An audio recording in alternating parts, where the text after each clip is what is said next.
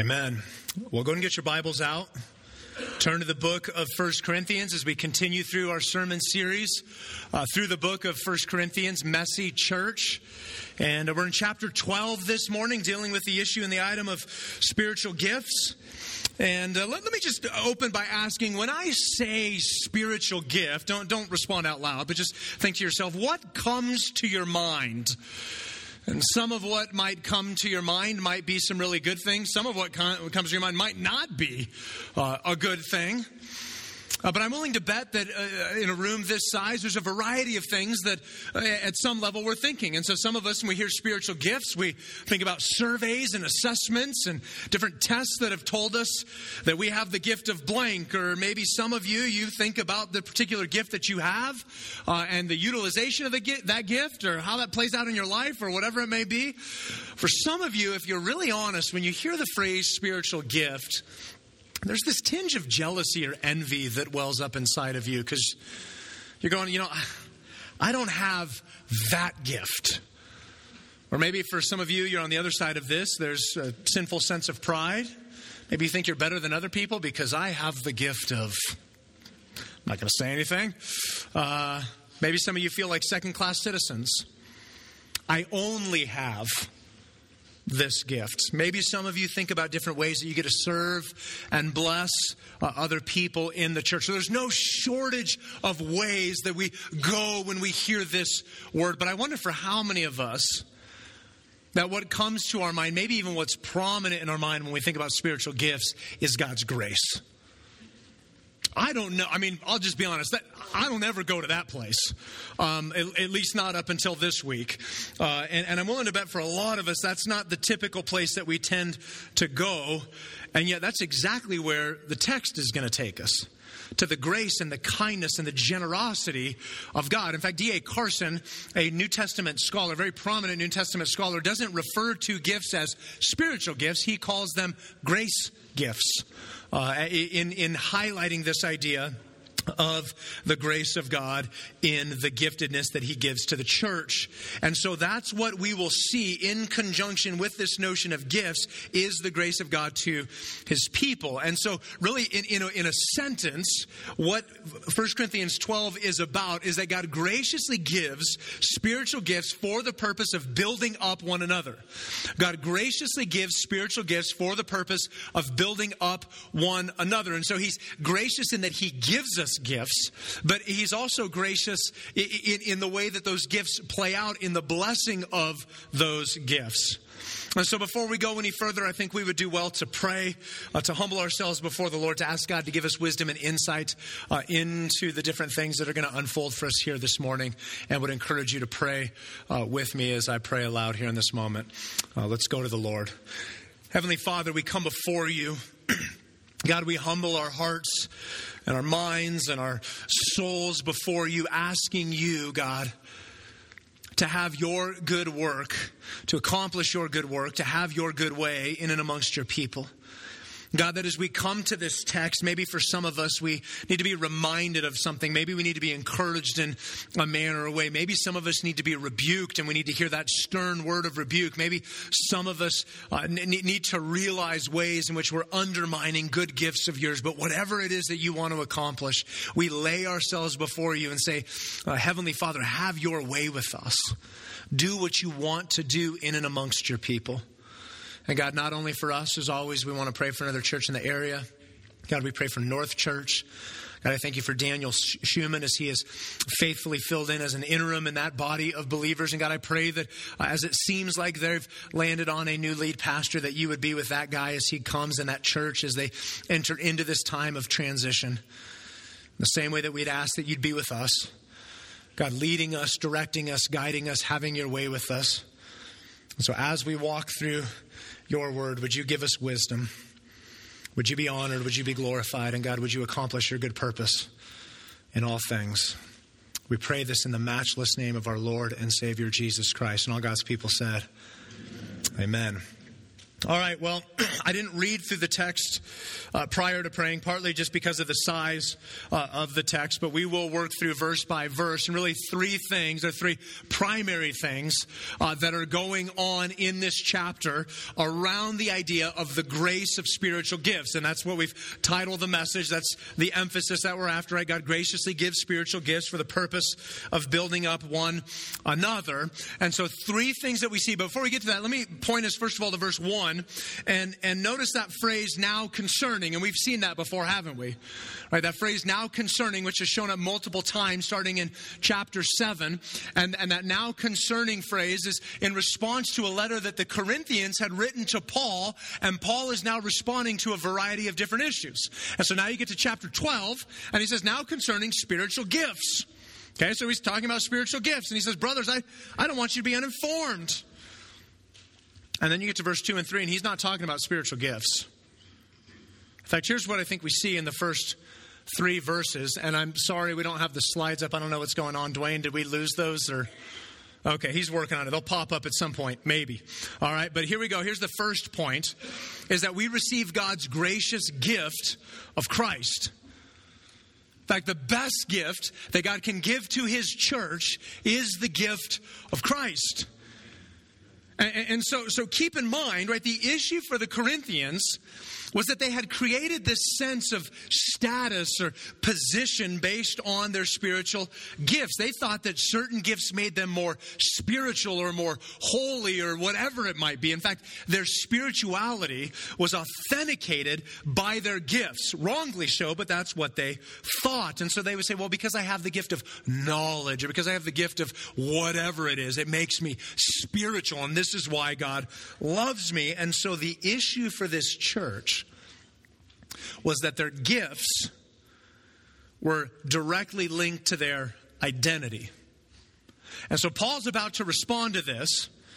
Now, concerning spiritual gift, brothers, I don't want you to be uninformed, but notice what he says in verse 2 and 3. You know that you know that when you were pagans, you were led astray to mute idols, however you were led.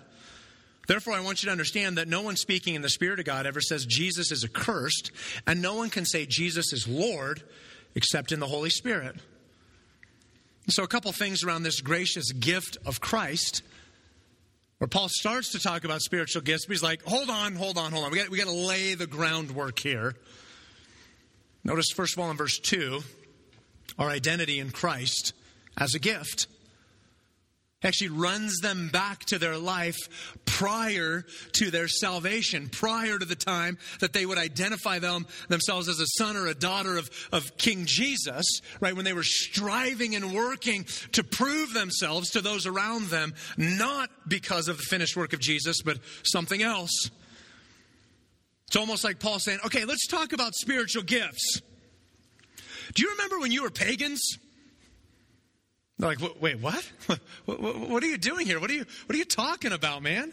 Do you remember your life before Jesus rescued you? Right, loved one, I think it would be good for all of us just in this moment to consider that. Right, can you think back to, to that time in your life? Right, whether it's weeks, months, years, or decades ago. Right, looking back to that point in time in your life when you were not one with Christ. And what did that look like? And, and, and what did that entail? And, and what did that mean for you? Because I think for all of us, as we look back, we realize what God has done for us. That's what Paul's trying to do here. I'm willing to bet none of you would, as you look back on that, you go, man, it's so impressive. Look at how I've redeemed and rescued myself. God's so lucky to have me. Does he know how good he has it? I'm willing to bet none of you are doing that. Probably most of us are going, uh, man, I was kind of a disaster. I was a, me- oh, no, I wasn't kind of a disaster. I was a total disaster. See, Paul's moving them back to the root issue here, right? That their identity is wrongly wrapped up in their gifts and it should be wrapped up in Christ. And that should be true for us as well. That the, the, the, the, primary identifying characteristic of you and I is that we belong to Jesus. And so Paul's saying, let me help remind you of your life when this wasn't true of you, so that when we get to this issue of gifts that you think is this huge deal, you can actually frame it appropriately. Right? Our identity in Christ as a gift. And what a gift it is that our identity is rooted and secured in Jesus. Amen? All right, so then notice what he does in verse 3. Right, not only our identity in Christ, but really that is derived from our salvation through Christ as a gift. And that's what Paul's talking about in verse 3. Therefore, I want you to understand that no one speaking in the Spirit of God ever says Jesus is accursed, right? You, you can't be in the Spirit. You can't be one with the Lord and say Jesus is accursed. Like, that doesn't happen. That doesn't work in God's economy. And the inverse of that is true as well, right? You, you can't say that Jesus is Lord unless you are in the Spirit and a part of what God is doing and moving and working within His people. And so what he's saying is listen, salvation isn't achieved, it's not merited, it's not something you accomplish, it's not something you earn, it's not something that you do. It's only done through a confession in and through the person of Jesus right? It's that in this confession of faith, it's tied to the lordship of Jesus over our lives. But how do you get there? Like, how do you get to that point? Well, it's through the work of God. It's through the Spirit. It's, it's the gospel call of God that brings us to that point. We're, we're not doing this. God is doing this. And so faith is a gift given to us for salvation. And so you start looking at identity. You start looking at salvation. And before Paul's even said anything about spiritual gifts, here's what he's done. He's removed any sense of self amongst this conversation. There's no sense of self in this. And so you're, looking at this, and if we really grab what he's getting at in verse 2 and 3, it should foster humility in us as we realize, man, Jesus has done it all.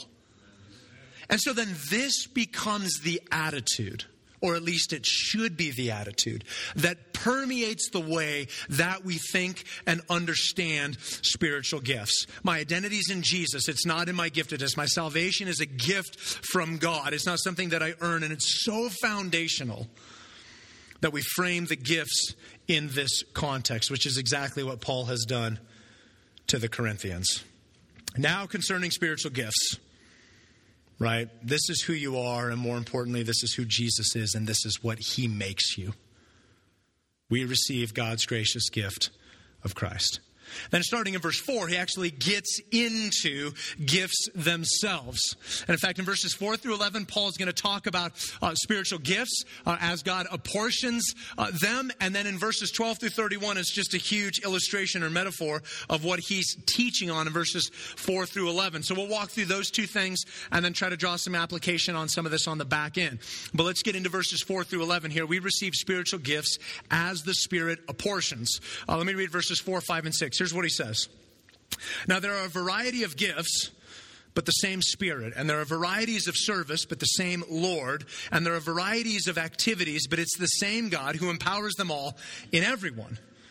Now, now, did you catch, right? Did you catch the, the, the, the, variety of giftedness coupled with the sameness of God as we move through those passages, or those three verses? You see that? Right? So, variety, variety, variety, but it's the same Spirit, the same Lord, the same God, right? So, there's a sameness of God, but a variety in the gifting. And so, the second uh, broad point, we receive spiritual gifts as the Spirit apportions. Couple things with respect to this. In verses 4 through 6, we receive a variety of gifts. Notice uh, what that should do for us is that this cuts against any notion that all of us are supposed to have the same gift, that some gifts are more important or better than other gifts. Uh, that there's intended variety and diversity that exist in the church. We're not all going to look the same. And God designed it that way on purpose. And so we can be thankful for the fact that we don't all look the same. Secondly, we also see in these verses, we understand the nature of the source of the gifts. That all of the gifts, every last gift, comes from God. So, so there can be no status in the gift itself. The status is derived from, it's tied to the one who gives the gifts. And again, this is part of us finding identity in Jesus and not in our giftedness or in some other thing, right? It's about the source, it's about the giver, not about the item or the gift itself. Try to illustrate this. Uh, I'm not exactly the sentimental type, so I don't really hold on to a lot of things. And I, I, outed myself to the twins first service. I'm going to out myself to Davis here second service. But when the kids were little, you know, they were like all little kids, and they would draw a bunch of pictures and whatnot, and they'd bring them to mom and dad, and, and you just would have stacks of these things. I'm just not holding on to 600 drawings from a four year old, okay? They might think that they're the next Van Gogh. I'm not an art guy, but I know enough to know that stick figures don't sell for millions of dollars. So I'm just okay getting rid of most of those pictures. And so what would happen is they would bring some, and, you know, we'd keep a couple, uh, but, you know, I'm just not keeping hundreds of these. And then they would end up in the recycling bin right? And so the kids would come and they'd just be horrified, like, Dad, our pictures ended up in the recycling bin. Well, I didn't want to lie. So I'd just be like, Oh, do you know how they got in there? No. I wasn't about to say, Well, I do. I put them in there. But as they got older, began to go, Hey, listen, choose one. We're not keeping 10, just choose one. So, so, I mean, even my wife and I will sometimes argue over this and whatnot. And it was funny, last service I shared this story, and Trenton just glared at me for like the next five minutes of the messages. I can't believe the betrayal. You know, my dad is throwing away my artwork. I can't get over it. Davis is just smiling about it. So, I don't know, maybe he'll, he's like, Dad, none of my art's any good anyway. So, uh, you didn't want it. But, um, but there are a few things. And as much as I say that, there are a few things that are very ordinary, normal, mundane items that are in my home. And even after you heard what I just said, you might be like, why in the world do you have that? Because they're the few things that I have that belong to my grandpa. And so those things, which, which in and of themselves are really not worth anything, they're, they're, they're treasured possessions of mine. They're incredibly meaningful to me. And it has nothing to do with the object or the item itself. It has everything to do with the one who gave it to me. And it's the same with gifts, right? It's not that the gift is inherently special is that the one who gives the gift is inherently special and, and, and, and worthy and glorious. And that's what makes the gifts that you and I have meaningful. Not that I'm good at this, but that because God is good and He gave it to me, it's because of that that I appreciate it. We have to understand the source of the gifts. And then notice this, uh, particularly in verse 6, look at what it says. It says there's a variety of activities, but it's the same God. You might want to make note of this next line who empowers them all in everyone. That we see the empowering of gifts. And the empowering comes from and through God. Loved ones, you and I empower nothing. Did you hear that? Right? We empower nothing. It is God who empowers not most of them to some people, not most of them to the ones that He likes. It's God who empowers them all in everyone. God is the one who empowers the gifts that are at work within us, and God is the one who uses the gifts within us to bring Himself glory. So, if I were to get up here on a Sunday morning and attempt to preach out of my own strength, nothing would happen. At least nothing of any substance and lasting value. Now, words would come out of my mouth, and you might hear something, and by God's goodness and kindness, maybe even take something with you and go, hey, that's helpful, or I can use that.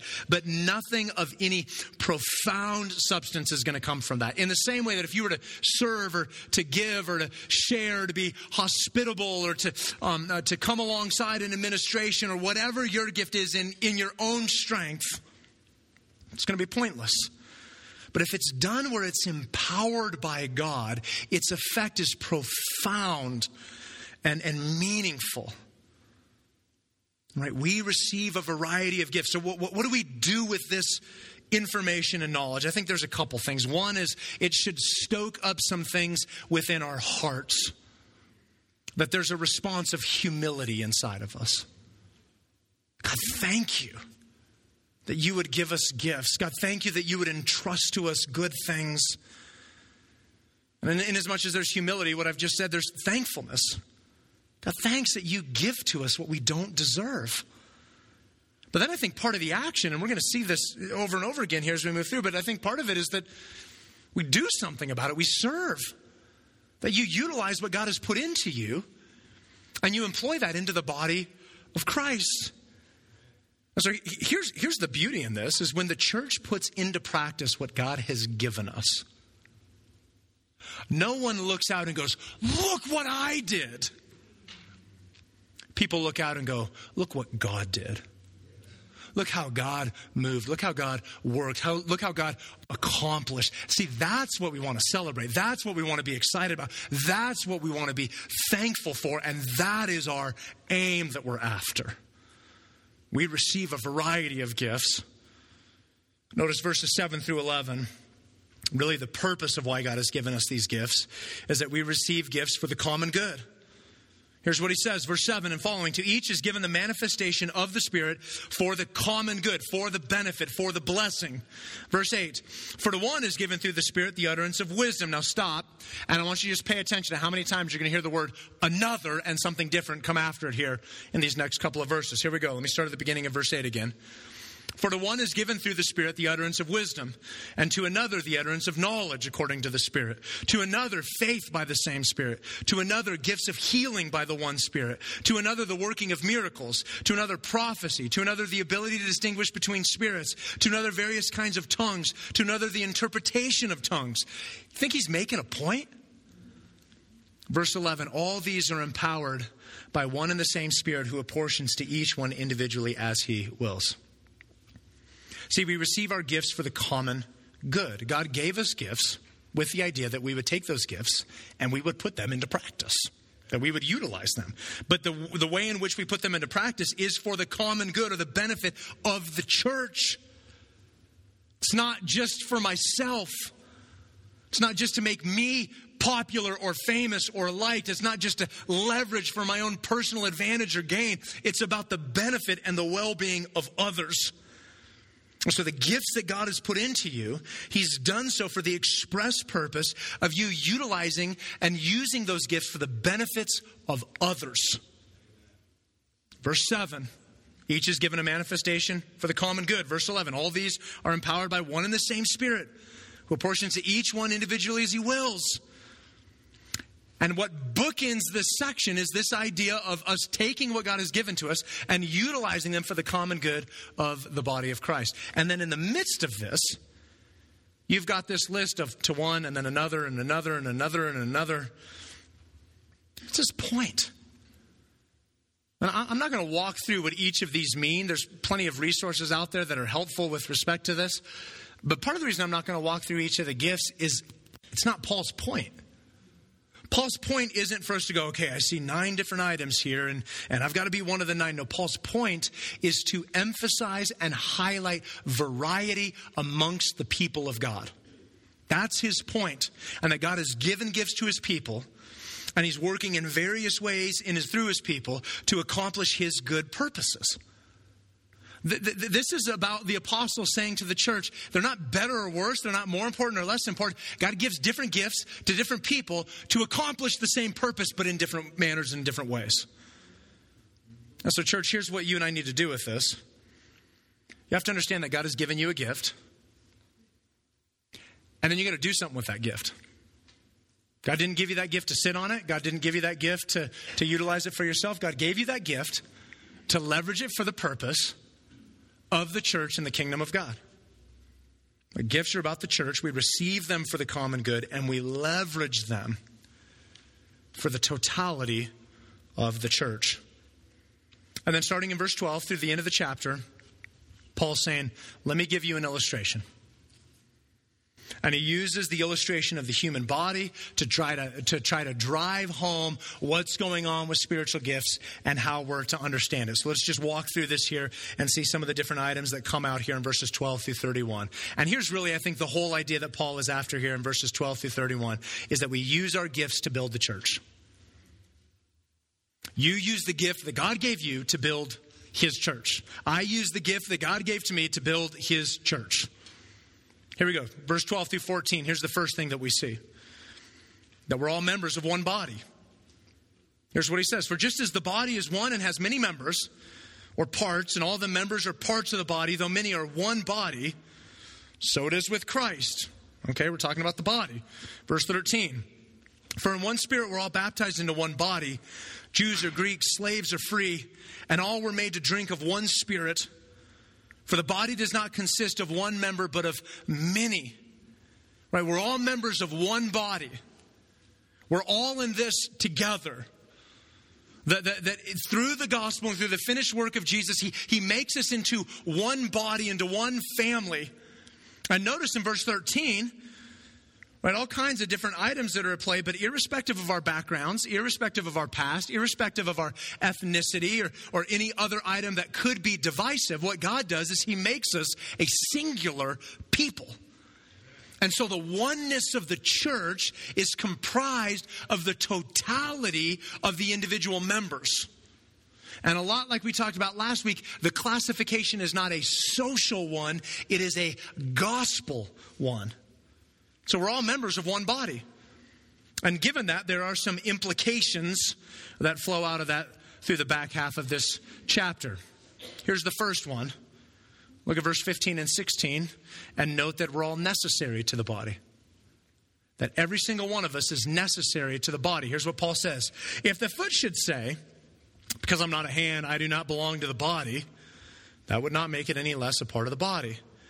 And if the ear should say, Because I'm not an eye, I do not belong to the body, that would not make it any less a part of the body. Right? He's saying we're all necessary to the body. That each person, each member, each part is necessary to the body. And so, what Paul does here is he describes a couple of body parts that actually wish they were other body parts. Well, not a hand, said the lowly foot, right? Or, be so much better if I was just an eye, said the ear. And yet, this serves a few purposes for us as we consider what Paul's after right? For the elitist, for those who thought that they were superior because they had the gift that everyone else valued in that church, because they thought that they were better than everyone else, what it actually is reminding them is that they're incomplete without others. Loved one, you need to hear that word that you are incomplete without the rest of the body. You cannot do it on your own. Now, in so many ways and, and forms, this really blows up so much of what American Christianity is built around autonomy and self and individualism and all this other garbage and junk. And, and what Paul's saying is no, no, listen, you can't do it on your own. I don't care how self sufficient you are. I don't care how strong you are. I don't care how talented you are. There, there, there's no lone rangers in God's economy. If, there's not a corporate entity, you're lost. That's what he's saying here. But then on the other side of this, for those of us who maybe look at ourselves or our gift as something that's less or something that's inferior, it's a reminder to us that we are an equal and necessary part of the body, that, that you are needed. Now, just because our society doesn't value certain gifts doesn't mean that that's how God feels about those gifts. And so I, I would just ask you have you ever begrudged the gifts that God has given to you? Have you ever minimized the spiritual gifts that God has entrusted to you or put into you? Oh, I only have, I just have, I don't have that really important gift. It's just this. You'd be shocked at how often I hear garbage like that. Shocking. And maybe you haven't said it out loud, but I wonder if you've ever thought that. Would you stop that? Would you stop begrudging the generosity and the goodness of our God?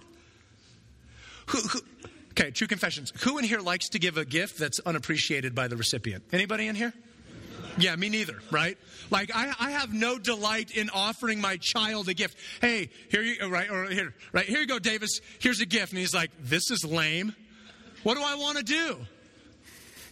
I either want to take it back or maybe smack him upside the head, right? And it's like, knock it off. What's wrong with you? Right? But, but what I don't do is like, oh, I love that he hates what I just gave him. And yet, how many of us have the temerity and the audacity to do that before a holy and sovereign God who generously and graciously gives us good gifts? Well, I only got this. You don't deserve any of it. You're playing with house money right now. Or maybe you're on the other side of it. You think you're better than the person sitting next to you. You think you're better than other people because I have this gift. I have the mighty gift of. You're not better than anyone. God's better than everyone. And the only reason you have that gift is the good, kind, and generous uh, reality of our God, right? He talks about back in chapter 4. What do you have that you did not receive? Nothing. See, Paul's highlighting the necessity of every part of the body. You ever taken a part of your body for granted? You ever done that? Right? And, and then what, what happens, right? How, how, do you come to remember that you've taken that part of the body for granted? Yeah, you get hurt, right? Uh, or, or, it's not working, or they remove that part uh, of your body. And I, am learning that as you get older, you do this less because more of your body hurts more often, right? Uh, but but as things hurt, or they're missing, or they don't work, you realize, oh man, that that serves more of a purpose and a function than I thought. I never think about my toes until I go for a hike and my sock gets bunched up and there's a huge blister on my toe and I can't walk. Then I think about my toes a lot and our propensity to take for granted certain things. And yet, what it does is it serves to highlight the importance of every part of the body. And so, loved one, what you need to know is that you are necessary to the body. Some of you uh, living on the wrong side of this, where it's like, well, it's just, no, no, you're necessary. Others of you need to hear the word that while you're necessary to the body, you're not the only part that's necessary to the body. We are all necessary to the body. And he goes on and explains why in the next few verses. Look at verse 17 and following. And here's really the principle. Let me give it up front. It's that we depend upon one another in the body. We're necessary because we have to depend, we have to lean, we have to be able to trust one another uh, within the body. Verse 17 If the whole body were an eye, where would be the sense of hearing? If the whole body were an ear, where would be the sense of smell? But as it is, and don't miss this next line, God arranged the members in the body, each one of them as he chose. If all were a single member, where would the body be? As it is, there are many parts, yet one body. The eye cannot say to the hand, I have no need of you, nor again the head to the feet, I have no need of you. Right? We depend upon one another in the body. And so, so in the first part of this, in verses 17, 18, 19, 20, Paul's talking about this, this exclusivity that we're all just going to be the same member. If you had 300 eyes, what do you have? A freak? A monster? Right? Not a body. That's just weird. And think of how limiting that is. You, okay, you can see a lot, but you're not going anywhere. You're not going to grab anything. You don't taste anything. You're not going to smell anything. You don't hear anything. I mean, think of all the limitations in that. And so we say, hey, listen, th- th- this doesn't work to just all be one thing. And then in verse 21, he's saying, you can't say to one another, I don't need you. See, what Paul's doing here is he's unfolding this interdependency that exists throughout the body. That we're dependent upon one another to function as a body. If I lose one member, I'm not functioning as I should. So, so hear me when I say this, church. If you're not, let me frame it this way if we're not interdependent, we're not the church. You might be an organization, you might be a group of people, you might be a gathering. It's not the church. That's what Paul's saying. We don't get to piecemeal this thing together right? It, it, requires the totality of the body. And so, for a, a, really healthy way for us to see spiritual gifts and the roles within the church is through the lens of interdependency. That we have to lean upon one another, we have to trust one another, right? That, that it, this highlights the diversity and the variety that he's already been talking about the different roles, different responsibilities, different giftedness, accomplishing the myriad of all that God has for us. So, think about even a Sunday morning. Think about what's unfolded here in the last little bit. and think about all the different giftedness, all the different talent and ability that goes into what's happened here this morning. So you walked in the door, you were greeted by someone. There was coffee and tea and stuff in the lobby that you had access to, right? So there were people at the gifts of hospitality that were serving before you got here to ensure that there was some sense of welcome for you.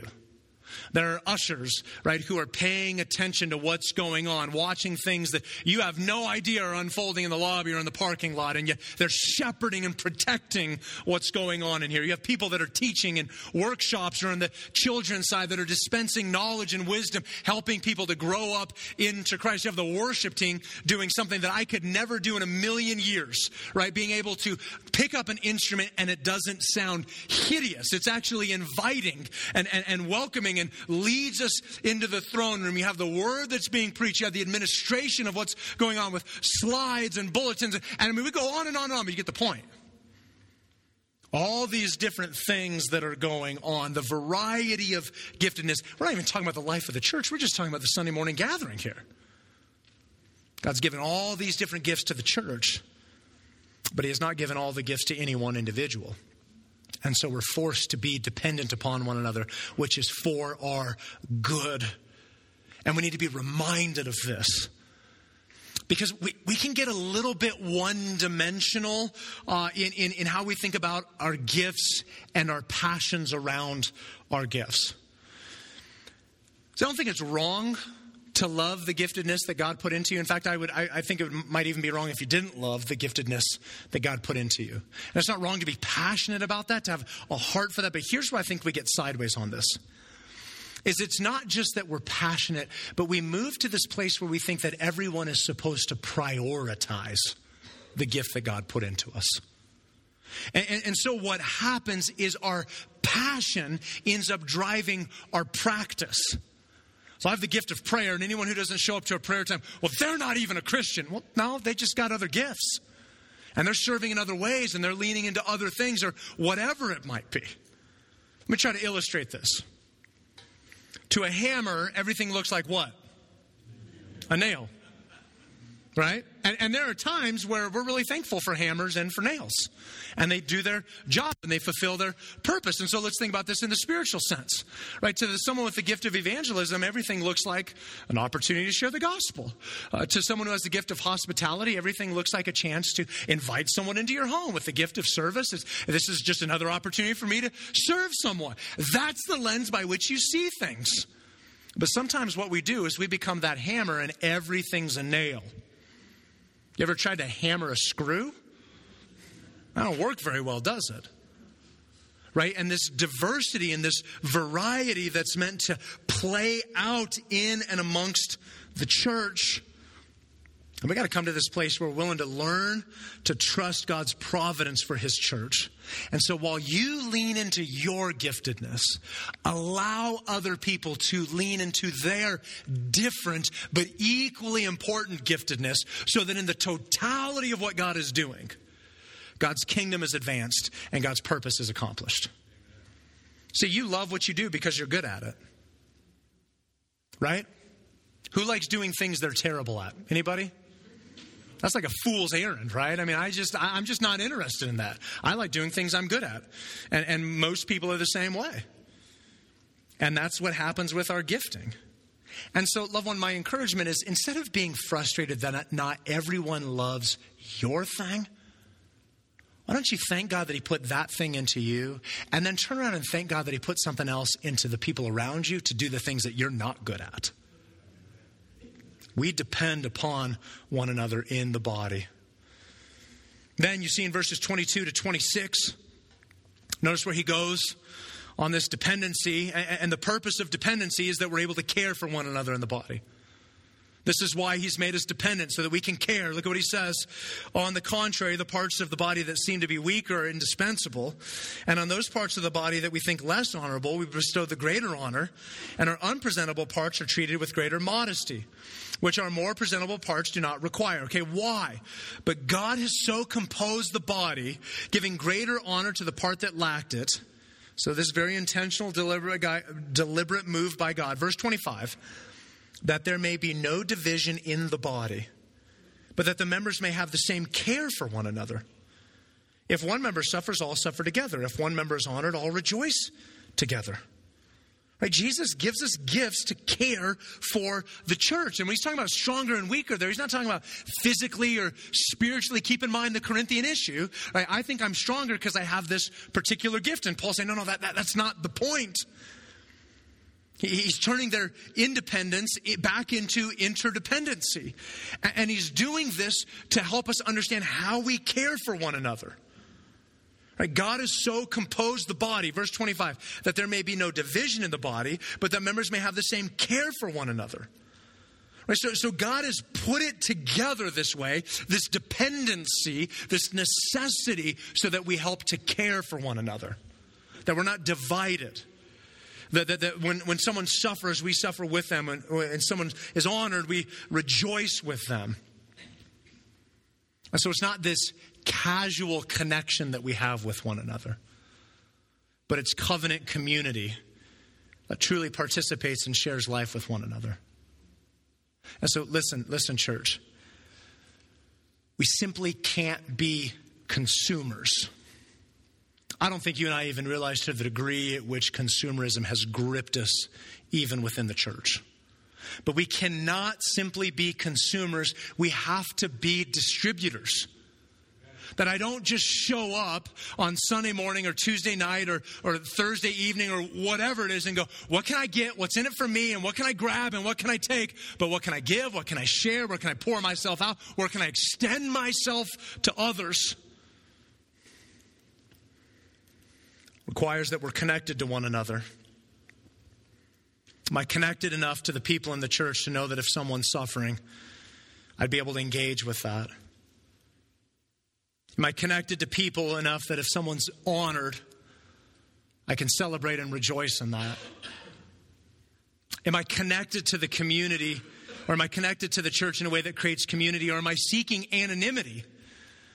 I want to hide. I want to be on my own. I just want to do my own thing, check the box, and move on my way. And yet, see, to, to, to, do this, right, to care for one another requires intentionality. It requires purposefulness that we actually get to know one another. So that means you got to open your door and let people sit at your table. And you got to be willing to walk through someone's door and sit at their table. And I got to be invested in discipleship. I got to be willing to come and serve. Like, you don't get to know people in a vacuum. You, you have to be around them.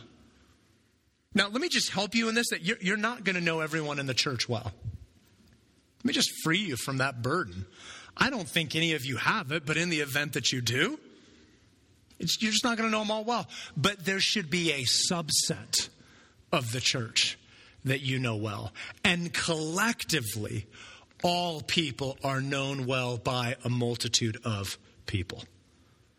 We all care for one another in the body. And then finally, verse 27 to 31, just real quick here, and then I want to get to some application that we know our place within the body. And uh, Paul, Paul, here uh, says, let me just read verse 27 and 28. He says, Now you're the body of Christ and individually members of it, and God has appointed in the church and then he just begins to list all these different things. Let me pick it up in verse 29. Are all apostles, are all prophets, are all teachers? And he continues to ask some of these other questions, which all beg the answer to say, no. And what it would seem that Paul's doing here is he's identifying that we all have a role, that our role will look differently, but that God has called us to play our role. And so, loved one, I'm asking you, will you play your role? Are you willing to do and utilize what God has put into you? Not jockeying for status and position, not trying to get your thing, but serving faithfully in your role. We use our gifts to build the church. Okay, what do we what do we do with this? What does this mean for us today? Let's try to apply what's going on here in the text and make it useful and helpful in our lives. Let me give you four things here. Four things application of spiritual gifts. Here's the first is, is to understand that the, the, larger emphasis of what Paul is doing in this text is reminding us that we're humbly dependent upon God. You and I are humbly dependent upon God. And I would, I would even push that a little bit further that we're also humbly dependent upon others. Now, that, that just, that, that's not a message you're going to hear in very many other places. Because in 21st century America, we love independence. And we love autonomy. And we love doing our own thing. And so, so what I could say to you, right? The messages that are so often sold and presented in our, in our society today are do your own thing, be true to yourself, right? Follow your heart. These are the things that we're told. And I mean, I, I get why we like that. I get why we want to hear that. I mean, it, it, it, speaks to and strokes our own sense of independence, our own sense of self worth. I mean, it'd be really easy for me to say that to you. You'd probably feel pretty good about yourself, and you might even like me a little bit more at the end of the day. But, church, my job, listen to me, the nature of my job is not that you would like me. Okay? Then, what's that? Man, my own staff is amen, amening not liking me. I'm not sure what to do with that. Ouch. I'm, a, I'm going to assume that's not personal and just generic. Um, but listen, the nature of my job is not for you to like me. The nature of my job is to love you enough that I don't care as to whether or not you like me. And so I'm willing to just speak hard truths irrespective of what you think of it. Because the, the message of follow your heart, of do your own thing, of be true to yourself, that's right from the pit of hell. That's right. From that, that's Satan's fodder. Do your own thing. You want to ask Adam and Eve how that went for them? The rest of humanity? That hasn't really worked out very well. Follow your heart. That has to be the worst advice ever given. Now, I know that I'm drawn to superlatives and being a little bit extreme, but what does the Bible tell us about our heart? It's deceitful and wicked. You can't trust it. Would you knowingly follow a fraud and a scammer? Of course you wouldn't, but I'm going to follow my heart. It's a fraud. And what gifts do for us is they help to remind us that we're humbly dependent upon God. And that might not be exhilarating. That might not be thrilling. That's probably not the sexiest thing that you've heard all week, but that is the call of God to his people. Can you embrace that? That we're humbly dependent upon God. Secondly, that we graciously accept his gifts. That we graciously accept the gifts that God has put into us. And can we be done begrudging? Can we be done minimizing? Can we be done second classing the way that we do with some of our gifts and downplaying them as if they're less significant than they really are? Well, I've only got. I don't have the gift of evangelism. You know what? The person who has the gift of evangelism probably spends as much time thinking about the gift that you have, wishing they had that, as you do thinking about their gift. Can we just graciously accept what God has generously given to us?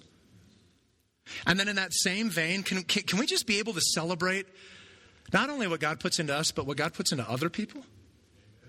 I think sometimes we look at other people and we're just jealous and envious because our identity is, is rooted in our giftedness or our talents, or we want people to love me based on this thing in me instead of being rooted and fixed in Christ. I think that's why we struggle with that. And there's an irony in that graciously accepting not only what God gives to me, but what God gives to others is actually an indirect way of embracing and graciously accepting what God has given to me. Right? One of the most gracious gifts that God gives to me is a lot of people in our church that help lead us in, in the musical portion of our worship gathering. Because I could never do that. This room would be empty in like 15 seconds. Right? And so indirectly, that becomes an incredible gift that God gives, well, really to all of us, but specifically, right, to me.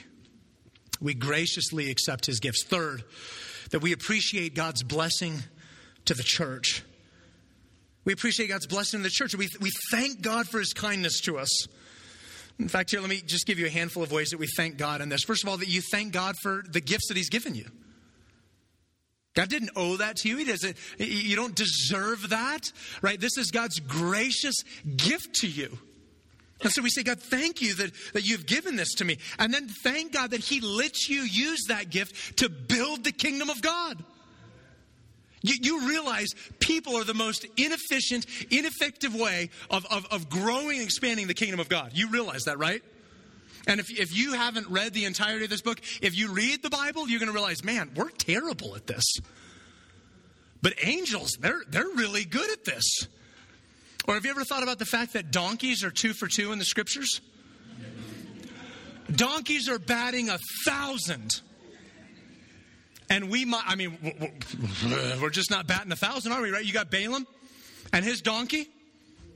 Nails. You got the donkey that Jesus is going to ride into Jerusalem uh, right before the crucifixion. So, donkeys batting a thousand. You and I are not batting a thousand. And yet, donkeys don't bear the image of God. Angels don't bear the image of God. You and I bear the image of God. But even in that, God didn't have to let us participate. But He graciously and generously does. So, I want to thank God for that. Thank God for your limitations. Mike, I think you misread that. No, I didn't. Thank God for your limitations because they remind you of your need for others. They, they, they help push us back into that interdependency that's required for the body to be healthy. And not only that, I think that in our limitations, we're reminded of the limitless nature of the gospel and Christ's finished work on our behalf. Your limitations are a far greater gift to you than you know. And then thank God for others' gifts. Be able to look out and be like, man, God, thank you that they're good at this and that they help with this and they meet needs that I can't meet. And so we appreciate God's blessing to the church. Finally, this. This is just practical. Right? Use your gifts to build the church. There you go. Take your gifts and do something with them. Leverage them for the kingdom. Allow God to do what He wants to do with what He's put in you. You might have a couple questions. You might be like, okay, I, I, I hear that, but I, I, don't know what my gift is. And maybe you're sitting here and you're legitimately going, I, I don't know what your gift is. Well, what do you enjoy? What do you tend to be good at? What do you find delight or satisfaction in the Lord when you do? Probably beginning to narrow that down a little bit. And then as you think about that, you know, have others speak into your life and say, hey, here's what I think you're good at. Here's where I think you have some giftedness. And so you're like, no, no, I, I know what it is. I just don't know where to use it. I don't know where to employ it. Now, th- there are what we would refer to as formal ministries of the church. Right? These are structured things that show up in the life of the church, in the ministries of the church. But, but so much of what happens in our church and, and in really any healthy church is not formal, it's informal. And so the, the primary utilization of some of your giftedness might not show up in a formal ministry, it might show up in an informal capacity. And I think sometimes our tendency is like, but, but no, no, eh, it's the whole thing that Paul's getting at here. It's not about status. It's not about position. It's not about prominence. It's about taking what God has given to us and leveraging it to the benefit and the blessing of other people within the church. In fact, I'll go so far as to say that I think the ability to serve in obscurity is usually a great revealer of motives. If you can't serve in obscurity, you probably shouldn't be serving. See, here's what I'll hear people say sometimes. Well, I, I, need a group.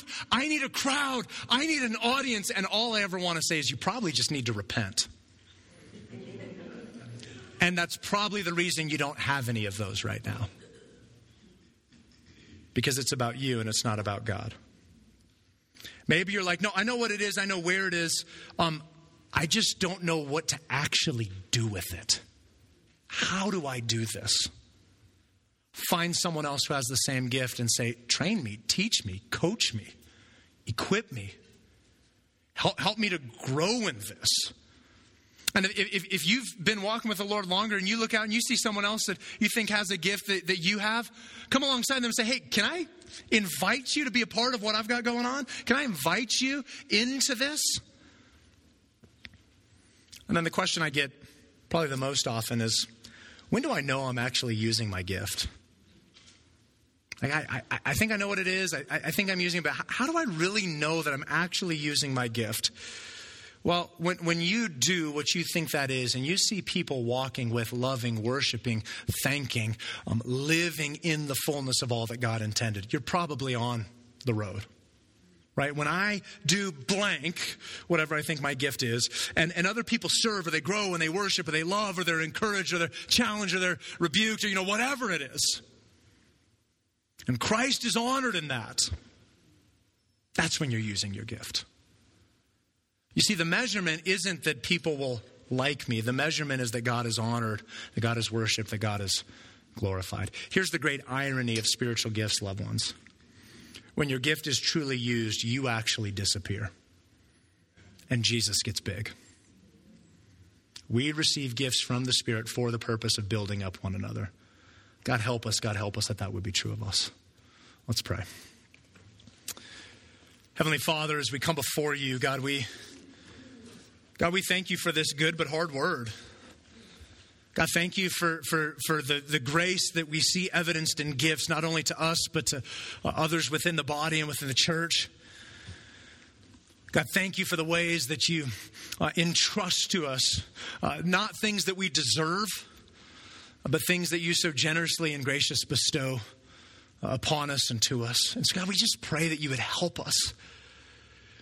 Help us first, God, to find our identity in you to, to, to not be looking for gifts or, or work or, or moralism or whatever it is to save us, but God, to trust in the finished work of Christ, to find our identity in that. And then when we get to this item of gifts, that, that, that we're not trying to jockey or position with it.